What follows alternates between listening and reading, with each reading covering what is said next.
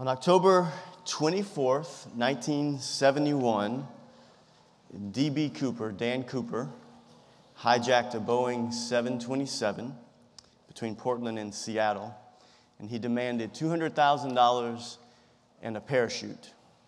Does anybody remember that story?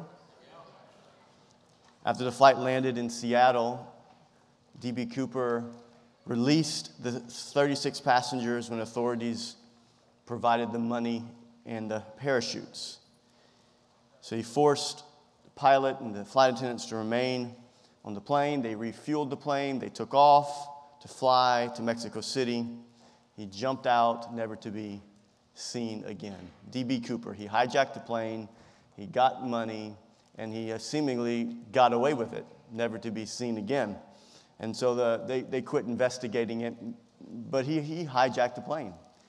And my theme this morning is worship, reforming worship. And I am convinced that just as D.B. Cooper hijacked the plane in 1971, I'm convinced that worship has been hijacked in our culture today. And I want to talk about worship. We're going to look at what worship is and what it has become, where we've gone astray and how we can correct it. So, what I'm going to see, we're going to look at this morning in the minutes that I have. I'm confused about the timer there. It says it said five something.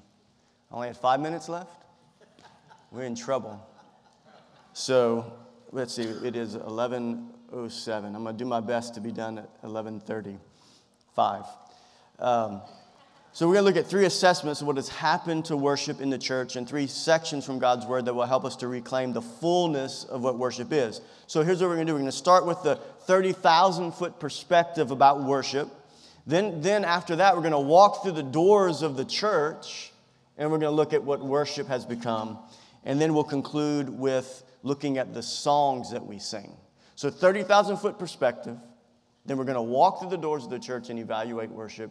Then we're going to talk about the actual songs that we sing. So here's the 30,000 foot perspective about worship. Firstly, worship has been reduced to three songs and 20 minutes. Worship has been reduced to three songs in 20 minutes. And I, what I don't mean by that is, is that we're singing less songs. What I mean is, is that worship has been reduced to just the singing part of the church service.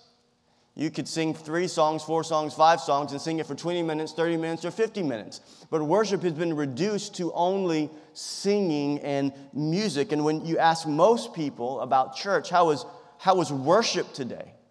They're thinking about not about the service or the preaching or, or the communion or the sacraments or the interaction with brothers and sisters and, and with, with brothers and sisters in Christ. They're thinking that you're asking about the music time. How was the worship?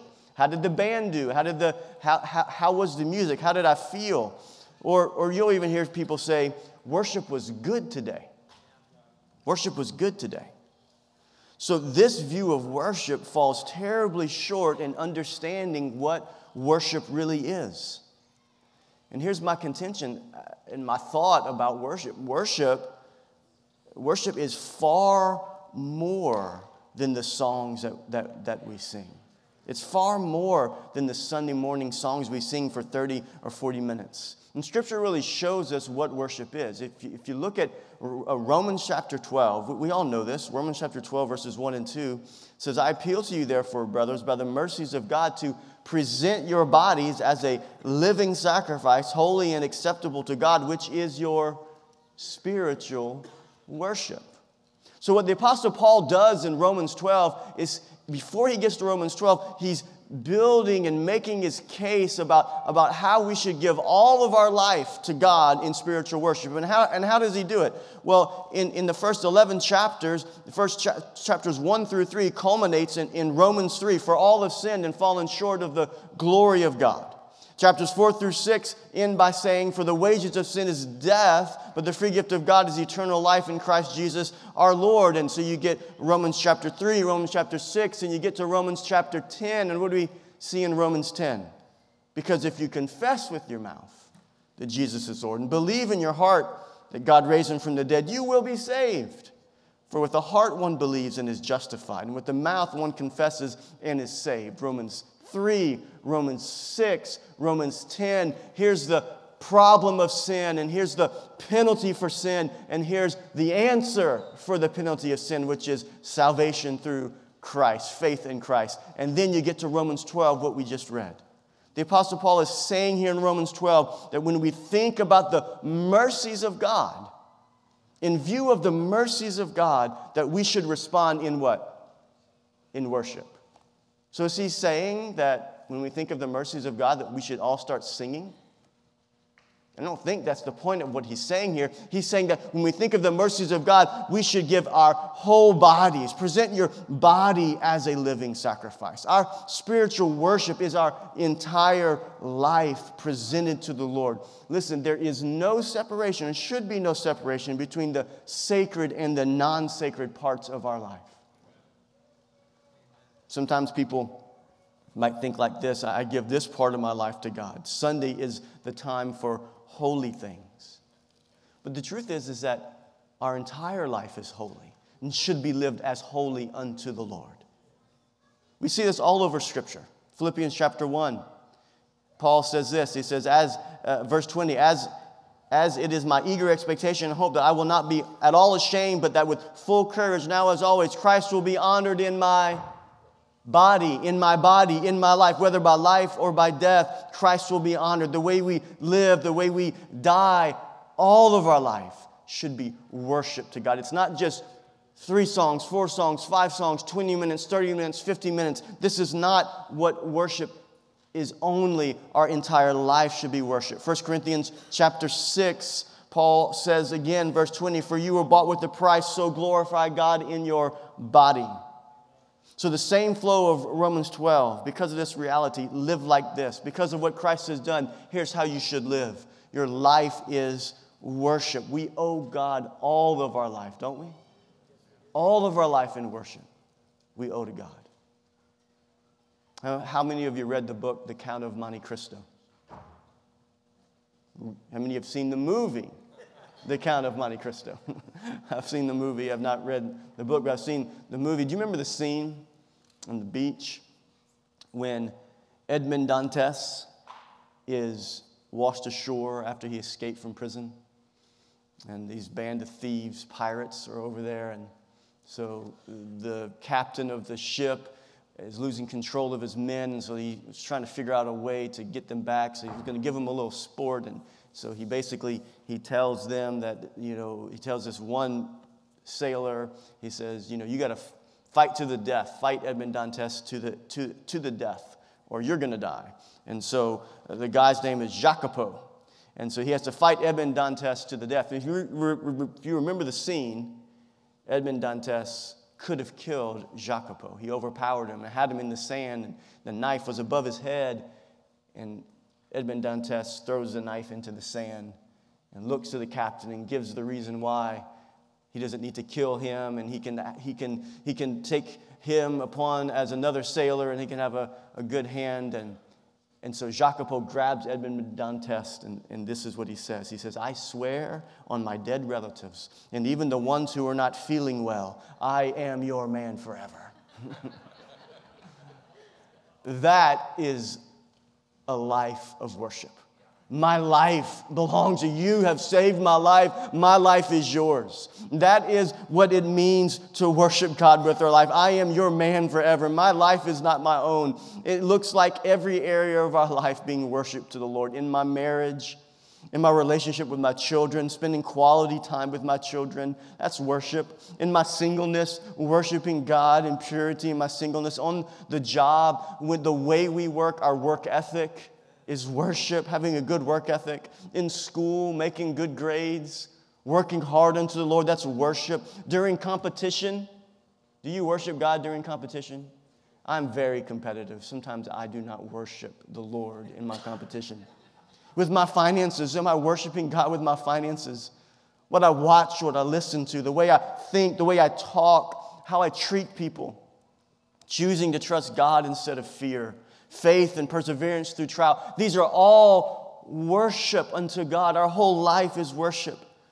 So think about that. That's a 30,000 foot perspective. An entire life lived for the worship and glory of God, it is much more impactful than relegating our worship to our Sunday morning songs. So that's the 30,000 foot view. Worship is much more than our songs. Worship is our entire life lived for the glory of God. Do you believe that? You guys knew, you guys know this. Now let's go into the church. You guys ready to go? To, are you ready to go to church with me? Let's go into the sanctuary. Let's open the doors to the church and talk about worship. Again, this is reforming worship. So when you reform something, you got to reprove and you got to rebuke and you got to you got to exhort with complete patience. But let's talk about what happens in our church, with, in our churches with worship. So here's a second assessment. Worship has turned into something we experience instead of what we offer. So worship is reduced in some people's minds to just songs and they don't think about their life. But worship, when we walk into the buildings of our Sunday morning services or whenever we gather as Christians, worship has been turned into something we experience instead of what we offer. Listen to this quote. In the American evangelical church, worship has taken on a subculture of sorts. I've often heard Christians make statements about a certain church or service like, worship wasn't that great this morning, or the sermon was okay, but the worship was so good. Statement like these, statements like these always make me wonder who is actually being worshiped, God or the church attendees. The idea behind this is if the energy of the music doesn't produce some sort of an emotional response, there's something wrong with the music or the band or the worship leader. Therefore, the worship is, is bad. So, worship has turned for many people into something we experience instead of what we offer. And I want to tell you, that is foreign to the Bible. Worship has always been about what we offer, not what we experience. Worship's always been about what we bring and not what we feel. Hebrews chapter 13 says this through him, let, let us then continually offer up a sacrifice of praise to God. That is the fruit of our lips, acknowledging his name. So the writer of Hebrews is addressing Jewish believers and Jewish believers who would have had a clear understanding of the Old Testament sacrificial system. And so the, the worship of God as he established for his people was always about bringing, offering, sacrificing, surrendering, presenting to God an offering of worship. It was not about individualistic experiences during times of singing, it was about bringing an offering. You remember that the first offering of sacrifice that was brought in Scripture? Who brought it? Cain and Abel. Cain and Abel brought a sacrifice. Look at Genesis chapter 4. In the course of time, Cain brought to the Lord an offering of the fruit of the ground, and Abel brought of the firstborn of his flock and of the fat portions. And the Lord had regard for Abel and his offering, but for Cain and his offering, he had no regard. Right? So, from the very beginning, worship was about offering, presenting, giving, not receiving and experiencing. You know, there are five different types of offerings uh, prescribed by God for his people. You have the burnt offerings, the sacrifice of bulls and sheep and and doves. You have the grain offering. Grains were used to bake unleavened bread. You have the peace offering, provisions made to facilitate a meal of reconciliation between people. The sin offering, offerings that dealt with atonement for sin. The, the guilt offering, offerings that dealt with restitution for, for wrongs done. Worship of God was established to be about offering something to the Lord, bringing what He required. But what has happened to this posture of worship? Here's what's happened when we gather as a people of God in the house of God. What are we humbly bringing to Him in worship? Here's what's happened. If you look at the broader evangelical church in America specifically, this has been lost. It has been hijacked by a different approach altogether. People don't come to offer something or give something, the posture is consumerism.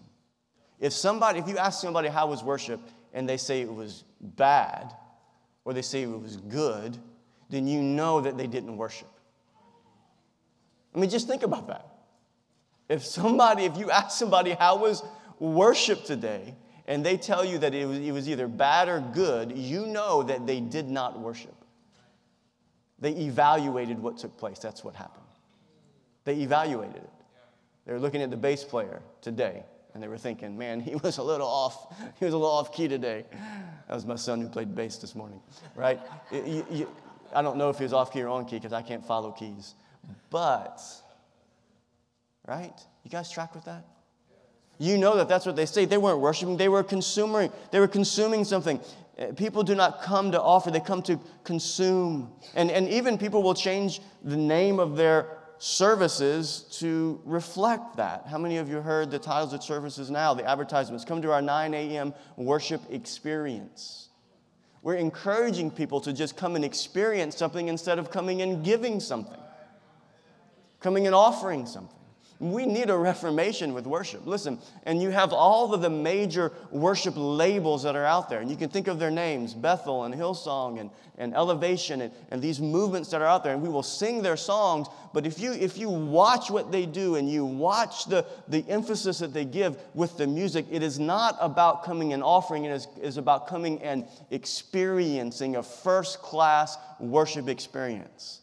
Listen, I'm not about bad singing and bad musicianship. I, I, believe we should give excellence and quality to, to, to what we do. But if you look at the, the basics of what these worship movements do, it's about the individualistic ex- experience that the person has in a service to get alone with God. It's me and God, and it is my experience versus what we come to offer and to bring.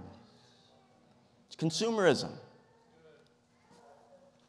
Church worship services have turned into an hour long consumer driven experiences. Worship and experience are words from a biblical perspective that I don't think go together. Worship is what we give, experience is what we feel.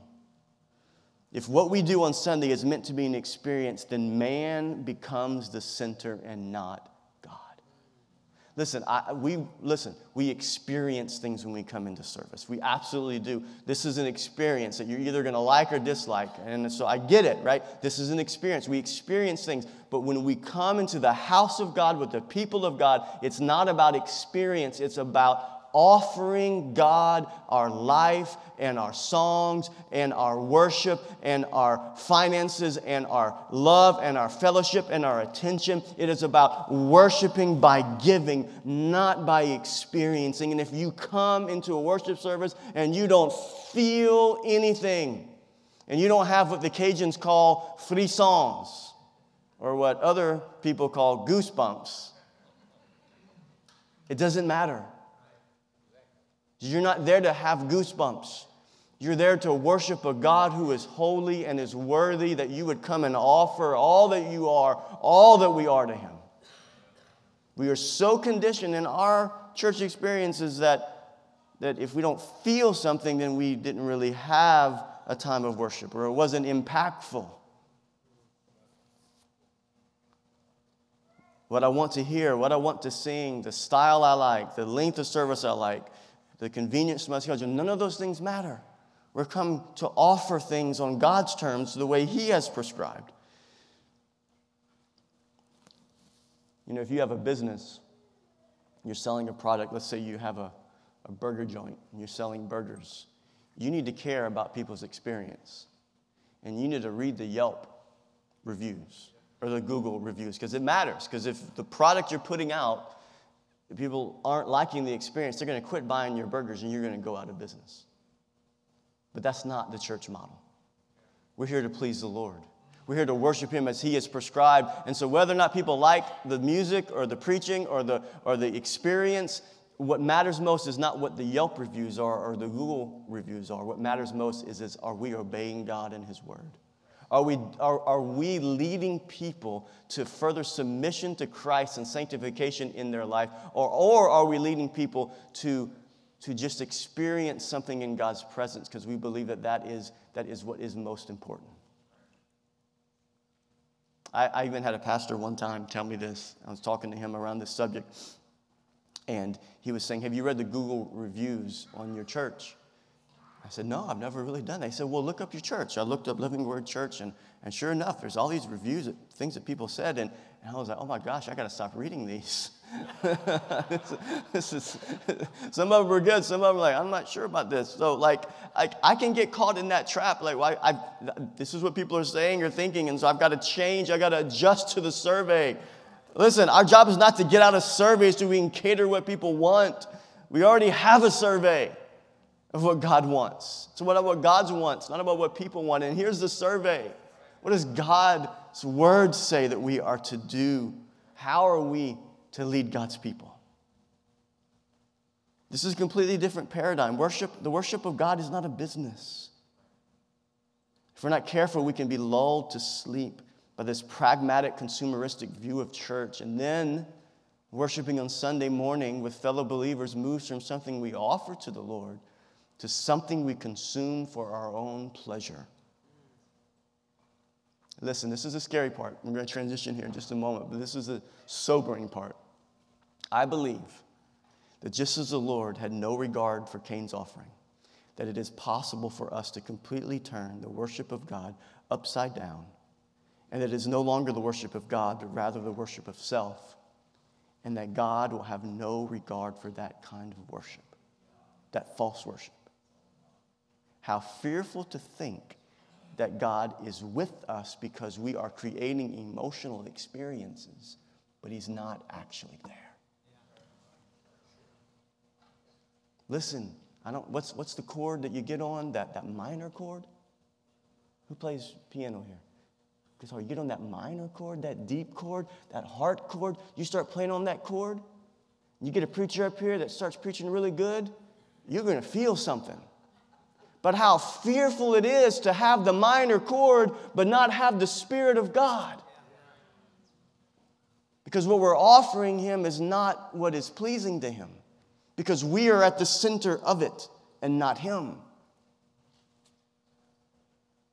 So, how does this apply to our lives? It's pretty simple. Pastor Al said, I think, lines up here humbly repent. Repent. If we have replaced the worship of God with the worship of self, Stop. Stop. Repent. Say, God, forgive me if I, and look, think about it personally. Think about it personally in your life. You're going to be in church on Sunday.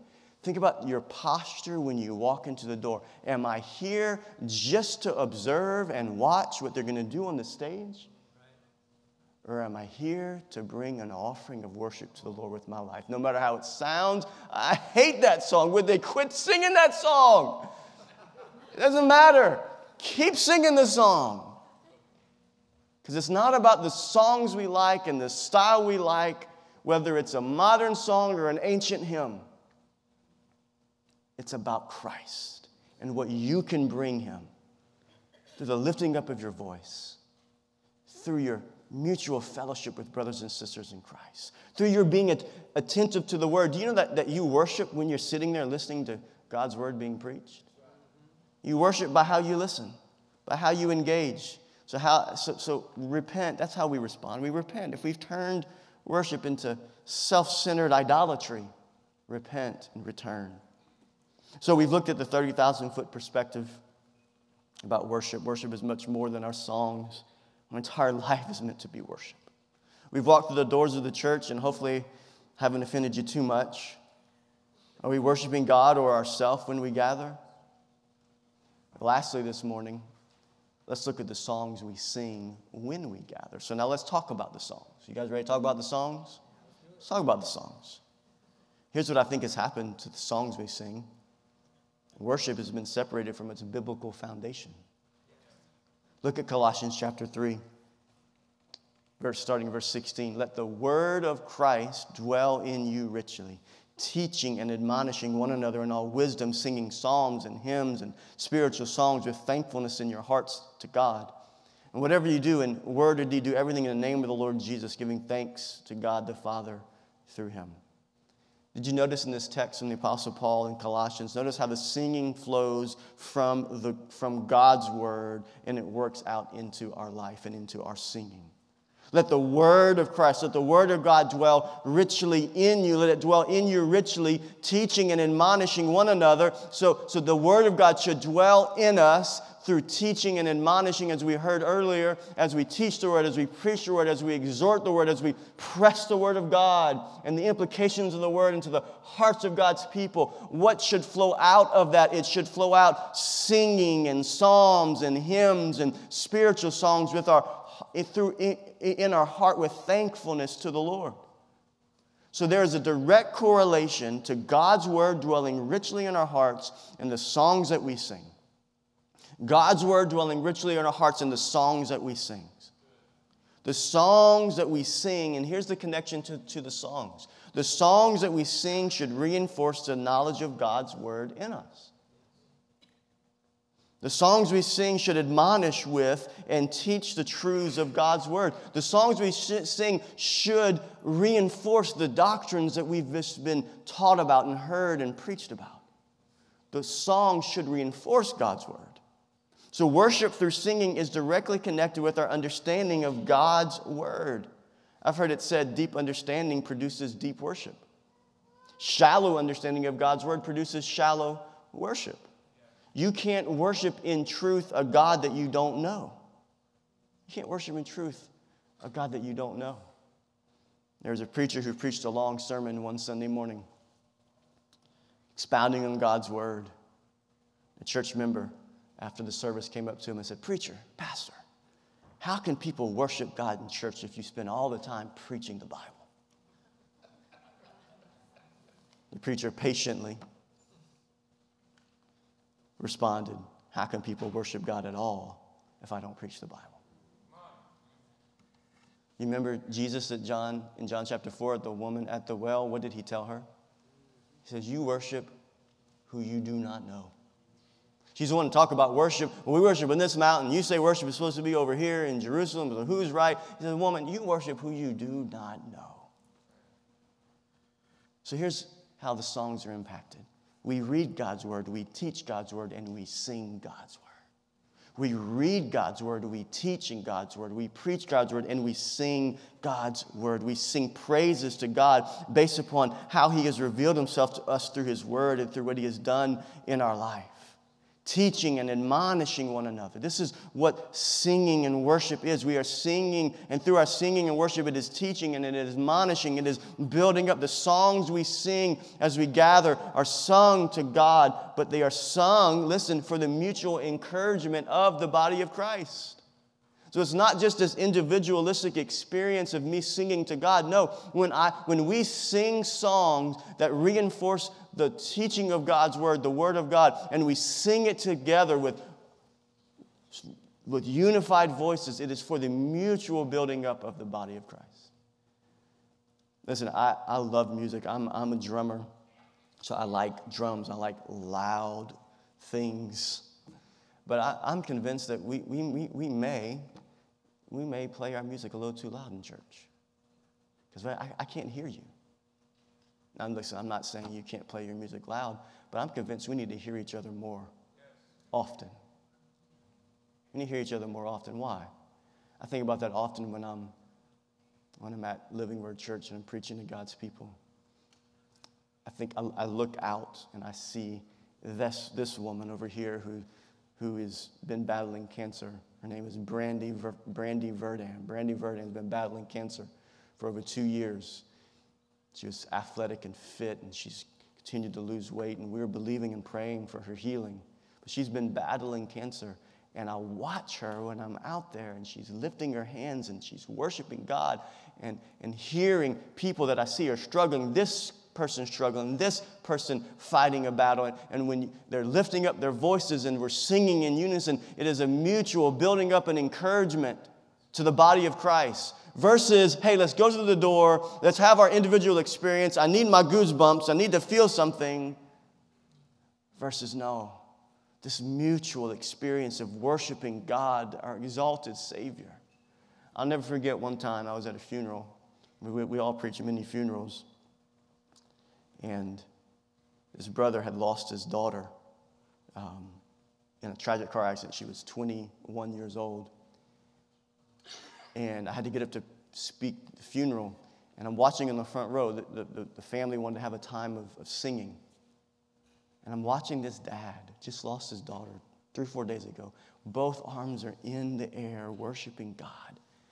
And I just thought about my life and what I have not, what I'm not walking through. And I've thought about all the times that I did not want to bring an offering of worship to God through singing. I thought, look at this brother. Look at, the, look at what he's doing and, and the encouragement and the strength that God used in my heart through his life. It's still, that was five or six years ago when that happened. It still touches my heart to think about it. it reminds me of Acts chapter 16. Do you remember Paul and Silas? About midnight, Paul and Silas were praying and singing hymns to God, and the prisoners were listening to them. Prisoners were listening to them. So, the truth of God's word put to song is a powerful instrument of encouragement for the body of Christ. I'm reminded through song of what I know about God from His Word. I'm encouraged by singing together with brothers and sisters in Christ who are walking through various trials, but yet are singing to God with hearts of faith. We sing because God is faithful. We sing because God is good. We sing because we want to encourage each other in the faith. Church is not an individualistic thing, church is a corporate thing. Can I, can I do one more thing? I got a minute and 13 seconds.